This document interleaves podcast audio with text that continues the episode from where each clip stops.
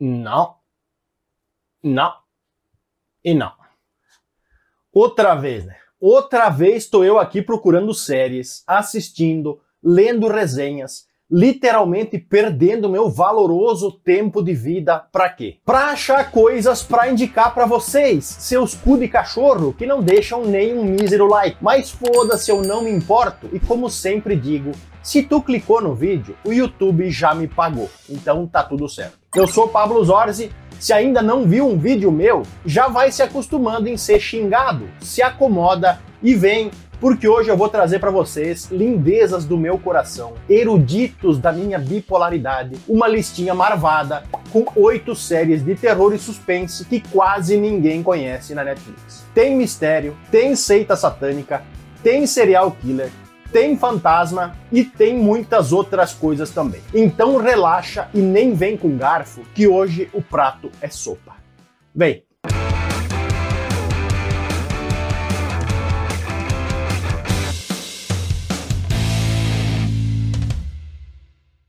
A trama de Fronteira Verde chama a atenção logo de largada e gira em torno do que, à primeira vista, parece ser uma simples investigação policial no meio da floresta amazônica. E se tu aí que tem complexo não gosta de coisa nacional só porque é nacional, calma meu vira-latinha lambedor de bota de gringo, que essa, embora pareça nacional, não é. E a história começa quando uma jovem agente da polícia chamada Helena é mandada pela polícia da capital para uma região de fronteira entre a Colômbia e o Brasil, local onde ela nasceu, para investigar o assassinato de quatro missionárias que aconteceram na floresta. Enfrentando a resistência dos guardas locais contra a autoridade de alguém que veio de fora, a Heleninha vai contar então apenas com a ajuda do policial indígena Reinaldo para cumprir a missão. E chegando ao momento onde a série pende mais pro terror, que é o que nos interessa, Conforme a investigação avança, a gente percebe que aquela porra toda não se trata só de alguns assassinatos de mulheres,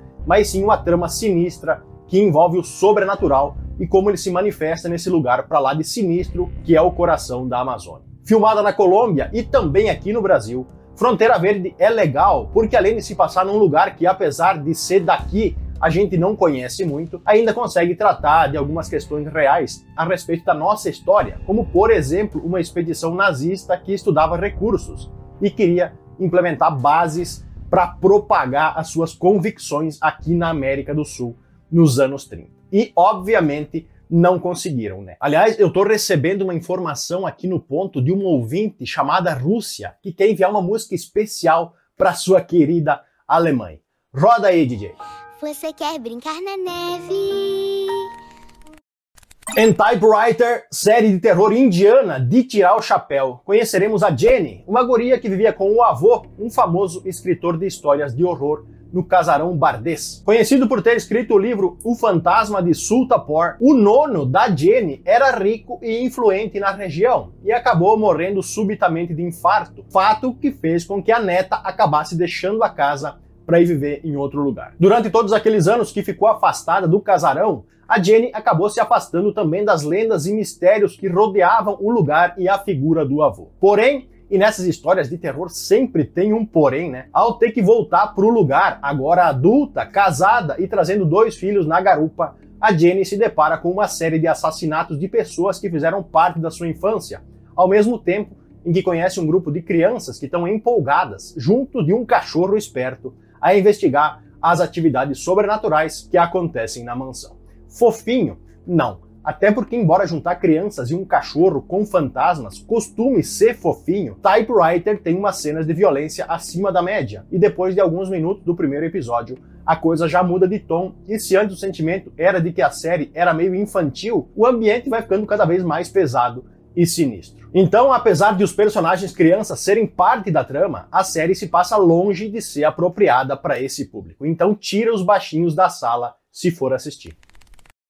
Baseada num romance polonês que eu não vou nem tentar pronunciar o título para não virar meme, a série belga Noite Adentro tem início nos mostrando o aeroporto de Bruxelas, quando um avião que estava pronto para levantar voo é invadido por um soldado italiano que diz que o avião precisa voar na direção oposta ao nascer do sol, ou seja, para oeste. Afinal, segundo ele, o apocalipse chegou na Terra e tudo que os raios solares tocam morrem. Louco, louco ou não. Pensando que aquela porra é um ataque terrorista, o pessoal obedece, sempre naquele clima de tensão que alguma coisa vai dar errado. Afinal, esses caras aí que sequestram um avião, né, sabe? Tudo meio maluquinho. Mas calma que piora. Conseguindo acesso à internet em determinado momento do voo, eis que os passageiros descobrem que o cara estava dizendo a verdade e que o Sol está matando tudo que é exposto a ele, criando assim uma onda de desespero generalizado. Com a primeira temporada se passando dentro do avião e a segunda dentro de um bunker militar soviético, Noite Adentro é aquele tipo de série tensa com problemas tendo que ser resolvido a todo momento e com pessoas de origens diferentes fazendo o que pessoas de origens diferentes fazem de melhor. Briga. Rápida, tensa e bem feitinha, tá aí uma indicação que vale o play se tu estiver procurando algo fora da caixa. Diário de Horrores é uma série antológica, ou seja, ela traz histórias distintas entre si, abordando em cada episódio diferentes temas que já foram vistos no cinema e na televisão em diversas ocasiões. Sempre voltada ao universo do terror, óbvio. Conectados pela presença de uma figura mascarada chamada de O Curioso, que aparece em toda a trama, os episódios têm um pouco mais de 20 minutos cada, seguem uma estrutura padrão e até meio acelerada na coisa, sem muito aprofundamento, querendo contar a história de um jeito breve, sem firula. Voltado ao público mais aborrecente, Diário de Horrores mostra pra gente temas batidos na sociedade e o público-alvo da série, aborrecentes, como eu já disse, vão encontrar diversos elementos do cotidiano, como o cyberbullying, e o bullying, além do vício e dependência da tecnologia, que são alguns dos pontos trabalhados pelos roteiristas. E é incrível como o vício em tecnologia é sempre atribuído aos jovens, fato que nem sempre procede, até porque eu conheço uns velhos aí que estavam tão viciados em WhatsApp que acabaram até preso por terem cagado dentro do Congresso Nacional. Quem nunca, né? Quem nunca estava de boa em algum lugar e pensou, sabe o que? Vou cagar aqui mesmo. Coisas que só o Brasil faz por você. Com histórias carregadas por um terror voltado mais pro psicológico, caso tu venha assistir Diário de Horrores, e agora que eu falei o nome da série, eu de novo lembrei da véia cagando na mesa do Congresso. Não espere por sustos, jumpscares ou todos aqueles clichês de filmes de terror, porque aqui o negócio é mais parecido com Black Mirror mesmo. As próximas indicações aqui da lista envolvem muito mistério, serial killers, seitas satânicas e até um aplicativo que ameaça pessoas de bom coração. Aham, uhum, acredite. Mas antes de eu te contar quais são, já sabe like, inscrição, sininho para ajudar nós e aproveita para seguir o Capivara nas redes vizinhas, porque lá tem indicações de filmes, séries, jogos e livros de terror e suspense todos os dias. Fora isso, eu também vou deixar aqui nos cards e lá nas telas finais esses outros dois vídeos aqui para te ver depois, onde eu trago aqui oito filmaços de terror pouco conhecidos da Netflix e esse outro aqui, onde eu trago 10 séries de serial killer também na Netflix. Então confere quando esse aqui acabar. Indicando agora uma série mais voltada para o thriller, A Desordem que Ficou, que também é baseada em livro, acompanha a vida de Raquel, uma professora de literatura que, precisando de uns trocos, aceita trabalhar como substituta no Instituto Novaris, um povoado galego, que por sinal também é a cidade natal do seu marido, aquelas cidadezinhas onde todo mundo se conhece, de modo que a Raquel logo se vê como uma invasora. Porém, olha aqui o porém de novo, não demora para que ela se veja também envolvida numa rede de mistérios que colocam não só o seu casamento, mas a vida dela em perigo, quando ela tem a genial ideia de começar a investigar a morte da professora que trabalhava lá antes dela, a Viruca, que um belo dia apareceu afogada, aparentemente por suicídio. Tratada com hostilidade pelos alunos e certa de que algo de muito errado aconteceu naquele lugarzinho do capeta. Outro ponto forte de A Desordem que ficou é o cenário, com lagos, bastante natureza e ainda se passando no inverno, que deixa tudo ainda mais legal. E a série é espanhola e se passa em dois tempos, com a Raquel no presente e a Viruca no passado. Então dá para ter um vislumbre do que está acontecendo e do que já aconteceu. Quer tentar bancar o Sherlock Holmes? Então tá aí uma dica. A desordem que ficou. Em Férrea, Segredos Obscuros, acompanharemos as irmãs Sofia e Eva, que achavam que a vida era fácil até que certo dia elas acabam descobrindo que tem coisa na vida que nem a morte resolve e que os seus pais eram os líderes de um ritual que contou com um desfecho nada agradável para alguns moradores da cidade de Férrea. Em resumo, os papis se tornam suspeitos de serem os líderes de uma seita de suicídios. Com os pais desaparecidos, logo o foco da investigação policial muda para as duas irmãs, e enquanto as pobres almas buscam respostas para o que aconteceu de verdade, as duas passam a enfrentar uma nova realidade na vidinha pacata, que agora é repleta de ódio pelos familiares dos participantes do ritual, além da mídia farejadora de carniça que busca tirar qualquer informação possível sobre o incidente. E o pior de tudo, um perigoso embate com criaturas sobrenaturais que podem custar a vida das duas. Remetendo a algumas coisas que a gente vê por aí no dia a dia, outra parte bacana da história são as técnicas de manipulação usadas pelo culto da luz, típico desse tipo de organização onde os membros, geralmente boca abertas de cabeça fraquinha, são iludidos a acreditar que aquele é o único caminho. As igrejas de hoje em dia que o digam, né? Estão aí que não sabem onde enfiar dinheiro e os trouxa vão lá e ainda dão mais dinheiro para eles. Cuidado com os falsos profetas. Eles vêm a vocês vestidos de pele de ovelha, mas por dentro são lobos devoradores. Isso está na Bíblia que esse povo tanto ama, e mesmo assim eles conseguem ser enganados. Confia, irmão.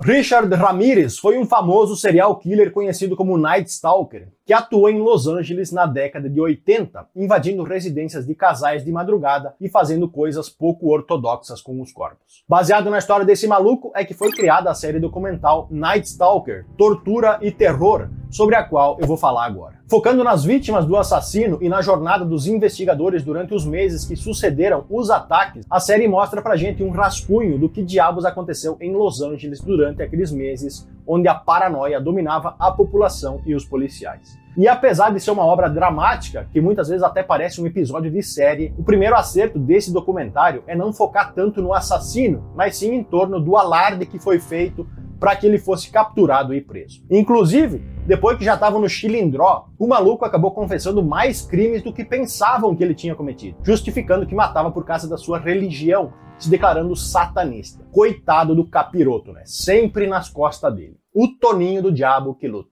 Night Stalker tortura e terror. Anotem aí. Ótima opção para quem se interessa pelo gênero de crimes reais. E só uma curiosidade bizarra para finalizar. Apesar de ter sido sentenciado à morte, o tal do Ramírez morreu de causas naturais 24 anos depois do julgamento, ainda no corredor da morte. E é isso aí mesmo. O cara passou 24 anos esperando para ser morto na cadeira elétrica e acabou morrendo de causas naturais. Um presentão de Deus.